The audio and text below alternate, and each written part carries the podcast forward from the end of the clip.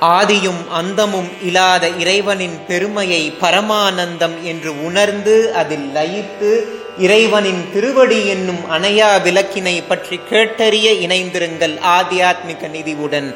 இந்த பதிவில் உங்களுடன் இணைந்திருக்கும் நான் சிரீஷ். ஒரு குழந்தையுடைய பாலினம் எப்படி தீர்மானிக்கப்படுது? சில குழந்தைகள் ஏன் குட்டையா பிறக்குது? அதற்கு மாறா சில குழந்தைகள் ஏன் நெட்டையா பிறக்குது? பிறக்கக்கூடிய குழந்தைகள்ல சிலர் மூளை வறட்சி குன்றி ஏன் பிறக்கிறாங்கன்ற பல விஷயங்களை இதற்கு முந்தைய பதிவுகள்ல பார்த்திருந்தோம். அதை பார்க்காதவர்களுக்காக டிஸ்கிரிப்ஷன் பாக்ஸ்ல அந்த வீடியோட லிங்க் கொடுக்குறேன். மேல கார்ட்ஸ்லையும் இப்போ டிஸ்பிளே ஆகும். அதை பார்த்துட்டு இந்த வீடியோக்குள்ளே வாங்க. சில பேருக்கு ஒரு கேள்வி இருக்கும். ஏன் சில குழந்தைகள் நூறு வயசு வரைக்கும் வாழுது? சில குழந்தைகள் ஏன் எண்பது வயசு வரைக்கும் தான் வாழுதுன்ற கேள்வி இருக்கும்.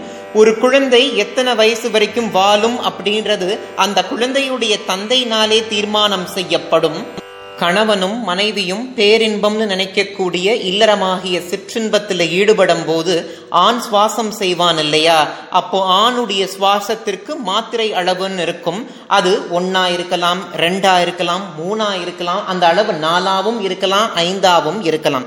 ஒருவேளை ஆணுடைய சுவாசத்தோட மாத்திரை அளவு ஐந்தா இருந்துச்சுன்னா பிறக்கக்கூடிய குழந்தை நூறு வயசு வரைக்கும் வாழும். அதற்கு மாறா ஆணுடைய சுவாசத்தோட மாத்திரை அளவு நாலா இருந்துச்சுன்னா பிறக்கக்கூடிய குழந்தை எண்பது வயசு வரைக்கும் தான் வாழும்.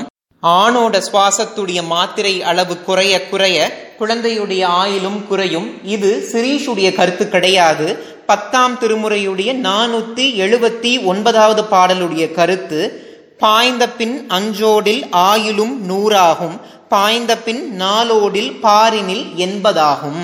குழந்தை பிறந்த உடனே கூவி அழுகுதில்லையா? அதற்கு விஞ்ஞான ரீதியா காரணங்கள் சொல்லப்பட்டிருந்தாலும் நம்ம தெரிஞ்சுக்க வேண்டிய காரணம் ஒண்ணு இருக்கு. அதாவது தச வாயுக்கள்னு சொல்லக்கூடிய பத்து வாயுக்கள் இருக்கு.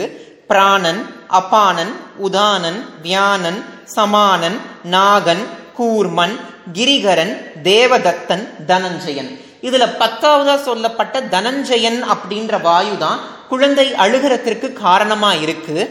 ஒரு குயில் தன்னுடைய முட்டையை எப்படி காக்கையுடைய கூடுல இடுதோ அந்த காக்கையும் எந்த ஒரு வேறுபாடும் இல்லாம அந்த முட்டையை அடக்காத்து எப்படி வளர்க்குதோ அது போலத்தான்.